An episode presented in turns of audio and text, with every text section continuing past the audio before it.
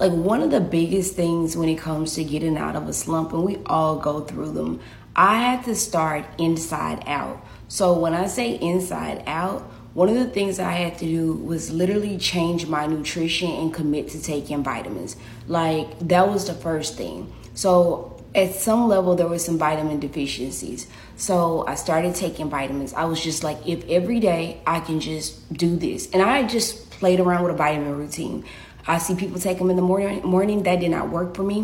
What worked for me was keeping my vitamins on my nightstand at night and then pulling them out at night and making sure I got my vitamins in.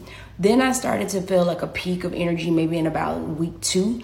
And then from there, I stacked on like basically better nutrition. One of the things that I did, I made sure that I would have at least one nutritious meal a day. Like not three, because that might be overwhelming for some. I started with one. So the thing I did, I started ordering Factor. So Factor for me was like, okay, no matter what happens, you know that you're going to have like one healthy meal a day in the fridge, even if you don't feel like cooking, even if you don't feel like doing anything.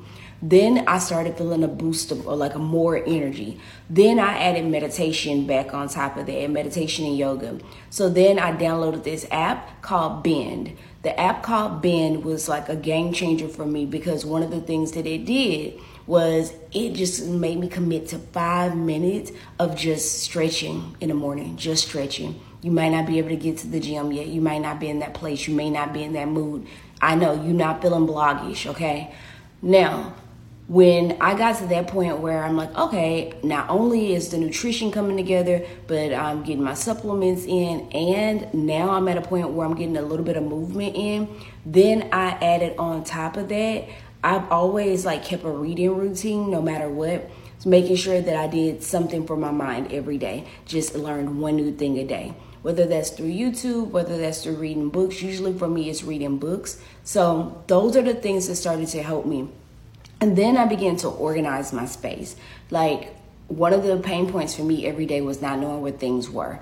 And I just literally committed to organizing. Let me know if you guys want to see more of those organizing videos because literally I just went through every place in my home and I started organizing stuff little by little. So I also talk about some affordable places. I know you guys see all the clear containers and things like that, and to some people they don't think they're affordable, but we can also talk about affordable options. So these are some of the things that I did to get myself out of a slump, and I hope it helps. And I'm hoping that I'll be able to look back on this video if I get into another one, which life will happen again, and be able to know exactly what I did to get out of it. And I hope it helps somebody else. Bye, you guys. Short Cast Club